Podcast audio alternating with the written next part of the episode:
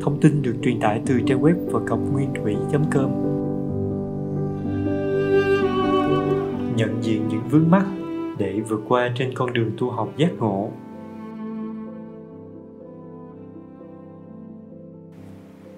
Trong những bước đầu tìm hiểu về Phật học, hầu như đa số mọi người đều bị vướng mắc nặng nề bởi những thuật ngữ Hán Việt chuyên biệt sử dụng xen kẽ trong giáo pháp. Sự trói buộc áp đặt tuân thủ đó bởi do nhiều nguyên nhân.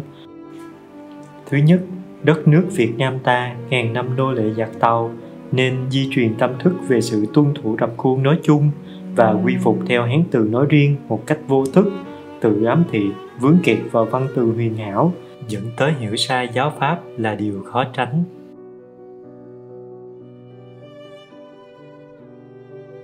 thứ hai, những thế hệ sau tự chế tác theo tư kiến tôn tạo. Đây là hệ quả từ việc tu sai đường lạc lối mà sinh ra tà kiến,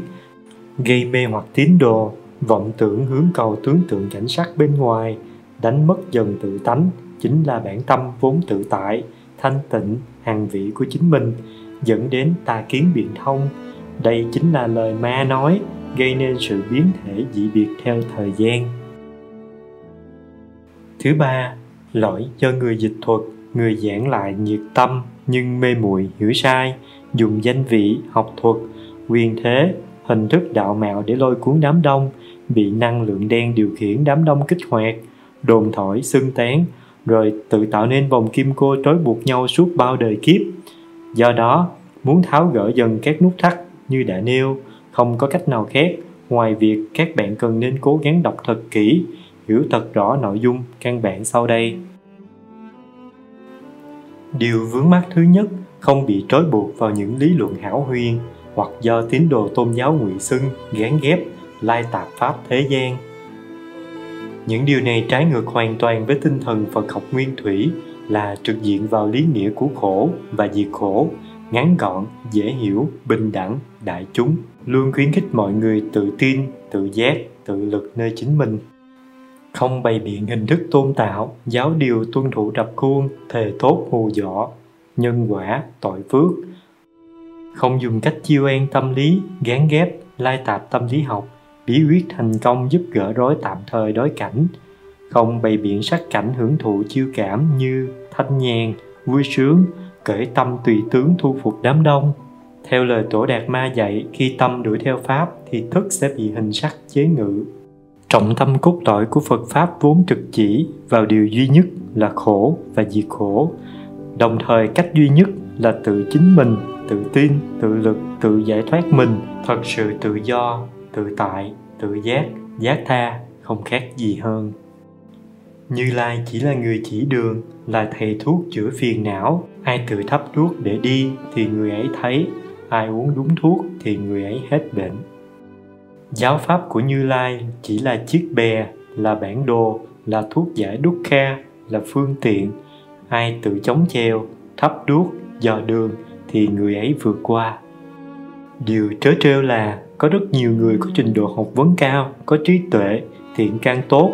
nhưng bởi do lười biếng truy cứu giáo pháp giác ngộ ưa thích nương tựa nhu nhược dựa dẫm cuốn theo đám đông mê tín dị đoan mà không chịu tự mình vận dụng trí tuệ sẵn có để hiểu đúng giáo pháp, dẫn đến dễ dàng bị những người trình độ học vấn thấp, căn trí thấp hèn, không thấy tánh, nói pháp sai dối, luôn hô hào xưng tán hình tượng phật, bồ tát, theo dệt nhân, quả, tội, phước,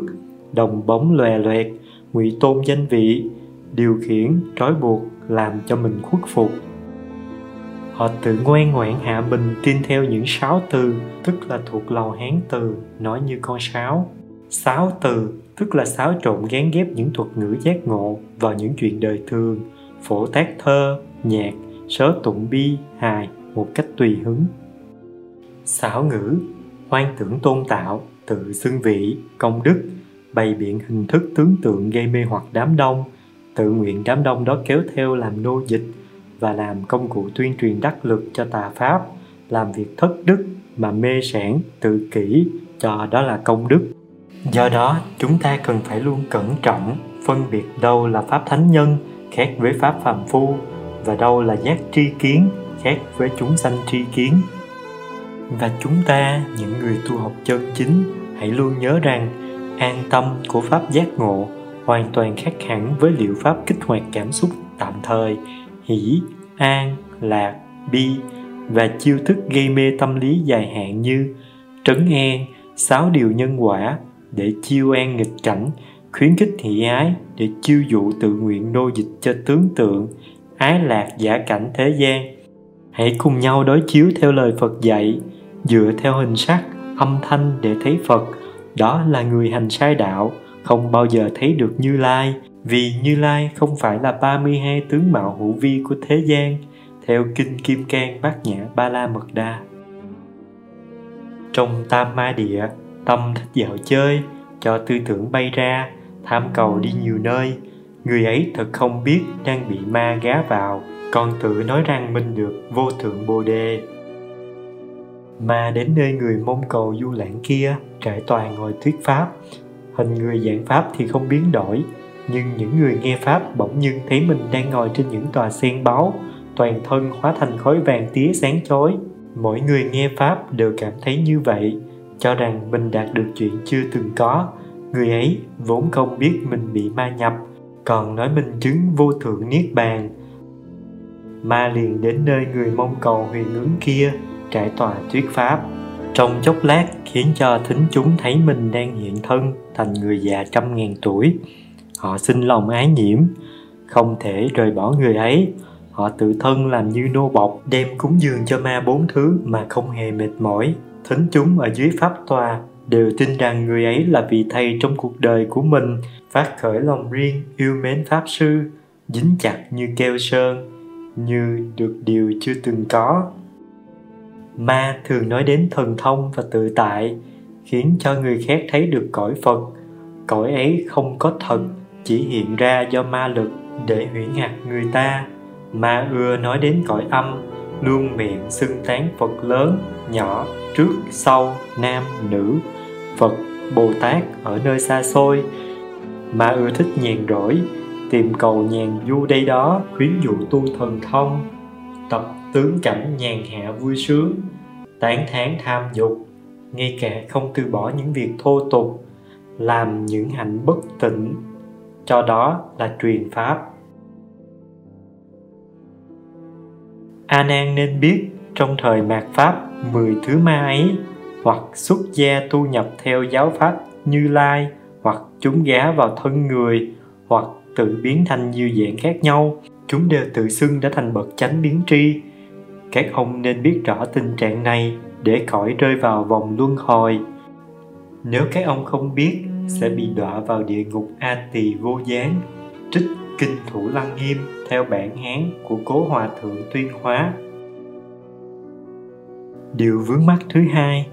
đừng bỏ cuộc giữa chừng, bởi do chưa thông rõ hán từ đính kèm, đây là điều thật đáng tiếc đối với những người có tinh thần khoa học, đam mê nghiên cứu. Một lần nữa, chúng ta cần nên nhớ rằng, phật học nguyên thủy là giáo pháp bình dị thiết thực và đại chúng, giúp chúng sanh làm chủ hoàn toàn các xúc cảm hư ảo, bi, hỷ, lạc, an, tiêu trừ sạch vọng tưởng huyễn hoặc, kiên cố, hư minh, dung thông, u ẩn, điên đảo để được thật sự tự do thoát khỏi đúc kha. Đó là chân lý không gì khác hơn. Bởi thế cho nên, với bối cảnh lịch sử cách đây hơn 2.000 năm về trước xin nhấn mạnh và nhắc lại, trong điều kiện chữ viết chưa phổ cập, phương tiện thắp sáng thô sơ, mật độ dân cư thưa thớt, địa lý giao thông trắc trở, thuật ngữ giao tiếp, học thuật chưa thống nhất, trình độ dân trí hạn chế. Do đó, nếu tôn tạo giáo pháp phức tạp, ngôn từ huyễn hoặc, siêu huyền như những quan điểm cực đoan về sau này, thì thử hỏi làm sao trong vòng chỉ 49 năm thuyết pháp trong điều kiện nhiều khắc nghiệt mà Đức Phật đã dẫn dắt thành công hơn 2.400 người chứng đạt thành quả A-la-hán. Trong đó gồm cả những hạng phàm phu thất học, giai cấp hạ tiện, những đối tượng đã từng phạm tội nặng trong xã hội. Vậy thì chúng ta hãy cùng nhau thức tỉnh trở lại và sẵn sàng chịu khó dành ra một ít thời gian để cùng tham khảo một cách đúng đắn những thuật ngữ cơ sở trong giáo pháp thay cho việc hoang phí thời gian một cách vô ích và việc học theo những sáo ngữ huyễn hoặc, tính điều rập khuôn, lặn lội xa xôi tìm tòi tới những nơi biện bày đủ thứ tướng tượng phù phiếm, tôn tạo hình thức mê tín, ngụy biện trơn tru cho những tà kiến biện thông và nô dịch cùng đám đông hoang tưởng suốt nhiều đời kiếp. Đây chính là điều đã từng trói buộc biết bao nhiêu thế hệ mê vọng và cuồng tín, theo lời tổ đạt ma dạy đúng theo lý mà gieo mầm đức hạnh, không để bị trói buộc bởi câu chữ trong kinh giáo. Chúng ta hãy từ tốn, nhẫn nại và cùng nhau chiêm nghiệm lại dần dần ý nghĩa thiết thực của giáo pháp là soi chiếu dần bên trong nội thức của chính mình để giúp chúng ta ngày càng sáng tỏ mọi sự việc bên ngoài. Và gieo mầm thiện nghiệp sẽ giúp ta thăng tiến dần đức hạnh chính hành động đúng đắn, thông qua sự suy nghiệm vấn đề cốt lõi, sẽ giúp ta khai mở dần năng lượng tâm thức. Đó là chánh nghiệp, chánh tri kiến, chánh niệm, tính lực giác chi. Đây là đối tượng thuộc ngoài phạm trù nhận thức của năm giác quan hiện hữu của con người, song hành cùng sự vận dụng trí tuệ một cách triệt để, tránh bị lôi cuốn theo những hình thức cực đoan, dần lan đến dị đoan cố hữu suốt ngàn năm không qua. Chúng ta hãy luôn tỉnh táo để sáng suốt nhận ra một vài ví dụ thực tế về việc bị nhiễm độc si. Chính trị gia có thể dùng năng lượng âm thanh kích hoạt thanh thức cùng với đám đông tuyên truyền dùng năng lượng hình thức để kích hoạt pháp thức, tạo ra hiệu ứng gây si binh sĩ, si, nhân dân ví dụ, Hitler là chính trị gia thế kỷ 18 được mệnh danh là sát thủ số 1 dưới tay ông là những tướng lĩnh, những nhà khoa học gia rất giỏi và luôn trung thành một cách vô thức, bị điều khiển, luôn sẵn sàng làm theo những mệnh lệnh của ông, cho dù biết đó là điều sai trái, vô đạo đức. Giáo chủ có thể dùng năng lượng âm thanh kích hoạt thanh thức cùng đám đông tín đồ dùng năng lượng hình thức, kích hoạt pháp thức, tạo hiệu ứng gây si cho tín đồ. Có những giáo phái tuyên truyền mê tín dị đoan, tình dục, quyền lực, sai lệch đạo lý, dung ta thuật thiết giảng ngụy biện, thu phục rất nhiều tín đồ, kể cả những người có trình độ học vấn cao, không phân biệt được đúng sai, chính tà. Do bị cuốn theo hình thức kích hoạt mê muội, thôi miên tập thể vô thức đến nông nỗi tự mình làm nô lệ cho giáo chủ cảm tử vì đạo vào năm 1995, Shoko Asahara là giáo chủ phái A Ung Nhật Bản có khả năng thu phục đám đông, thôi miên tập thể, trong đó có những tầng lớp tri thức, nô dịch, tự nguyện, thậm chí bị lôi cuốn cảm tử, tự tử theo tà giáo này. Năm 1961, Jim Jones sinh ở Lynn thuộc miền nam bang Indiana ở Mỹ. Bởi tài ăn nói lưu loát và tài hùng biện, nhiều người tin tưởng rằng sùng bái và gọi John là nhà tiên tri. Lòng tin của họ càng tăng thì ảo tưởng về quyền lực của John càng lớn. Y từng hùng hồn tuyên bố với các tín đồ rằng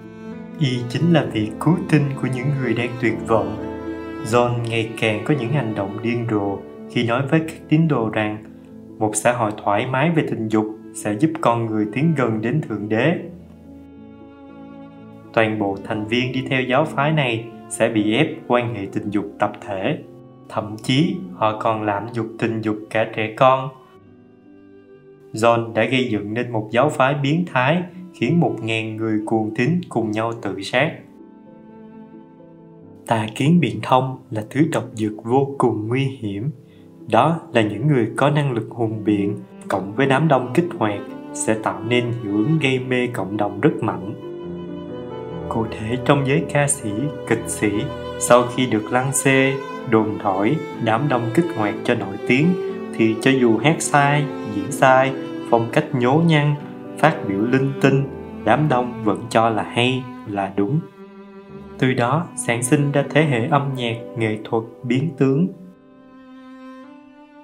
Tương tự giới tu sĩ, giáo sĩ cũng vậy, sau khi được lăng xê, đồn thổi, đám đông kích hoạt cho nổi tiếng,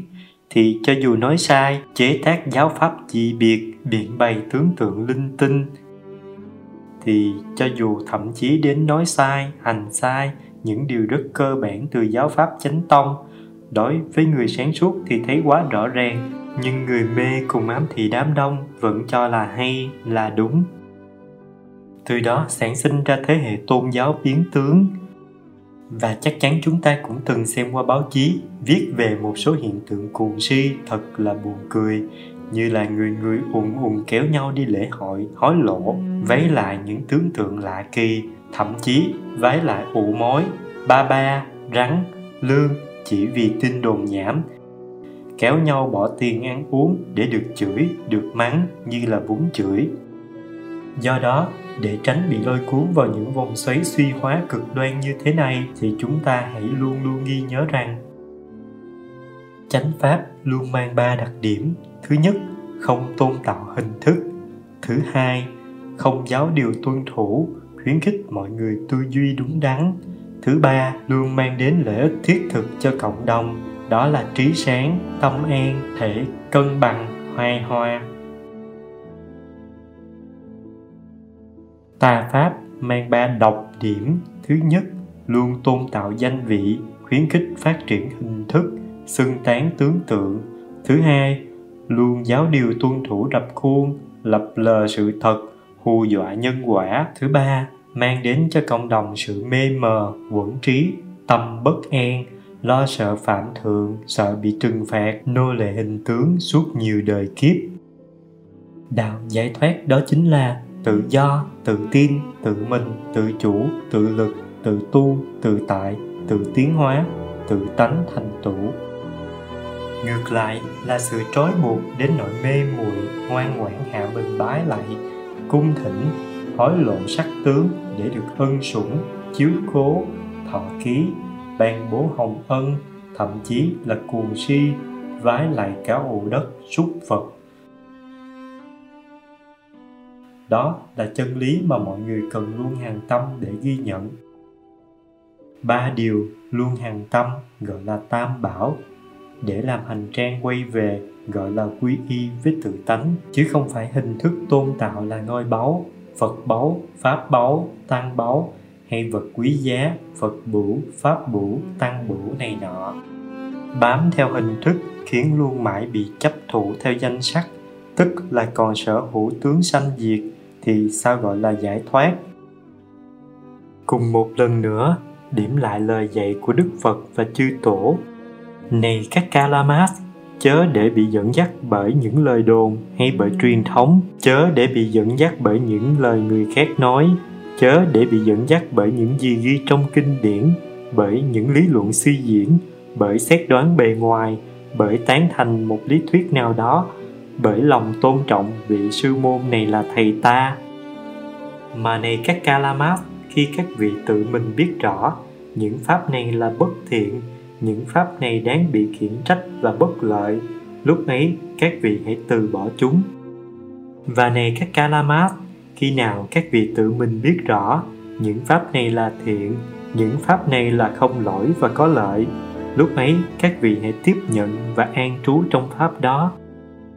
trước sau như một. Điều duy nhất mà như lai chỉ lý giải và nêu ra, đó chính là chân lý về khổ và sự giải thoát khỏi khổ.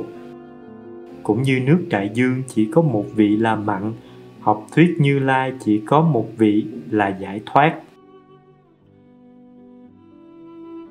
Hãy tự làm hòn đảo cho chính mình, hãy lấy chính mình làm nơi nương tựa, không nương tựa vào ai khác hãy lấy phật pháp làm hòn đảo, không ai khác có thể làm nơi nương tựa cho mình. Hỡi các tỳ kheo, ngay cả quan niệm giải thoát, minh bạch và rõ ràng như thế, nhưng nếu các ông bám chặt vào đó, nếu các ông quý chuộng nó, nếu các ông cất giữ nó, nếu các ông ràng buộc vào với nó, thì vậy là các ông đã không hiểu rằng, giáo lý chỉ là một chiếc bè cốt dùng để qua sông chứ không phải để ôm giữ lấy chẳng phải chúng sanh thỉnh phật nói pháp, mà vì phật thương chúng sanh mà luôn làm bạn không thỉnh thời mạt pháp, chúng sanh căn trí thấp hèn, điên đảo, thấy pháp hữu vi thì đắm chấp mê tín, nói đến pháp vô vi thì ngớ ngẩn xa rời, không thấy tánh mà cố nói 12 bộ kinh thảy đều là ma nói. Lược trích lời dạy của tổ Bồ Đề Đạt Ma trong kinh Thiếu Thất Lục Môn Yếu Chỉ. Khi mê, Phật độ chúng sanh, lúc ngộ ra, chúng sanh độ Phật, đó là bình đẳng. Bởi vì Phật cũng từ địa vị của chúng sanh mà thành, cũng từng ngụ trong tam độc mà ra, cũng từng phiền não mà tu thành quả Bồ Đề. Thánh nhân cũng từ phàm phu mê muội mà ngộ thành, không khác gì hơn chớ mê muội tìm Phật ngoài tâm, thuộc lầu, tụng khéo 12 bộ kinh mà không thấy tánh quyết không thể nào thoát nghiệp. Nói Pháp như mưa, tu thảy đều là ma nói, thầy là vua ma, trò là dân ma.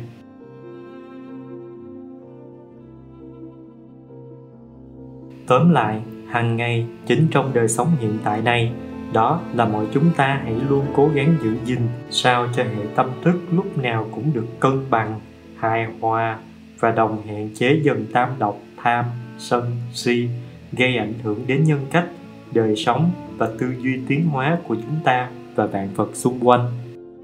Hiểu đúng và hành đúng giáo pháp giác ngộ nguyên thủy, tức là phật học nguyên thủy, đó chính là con đường giải thoát thật sự.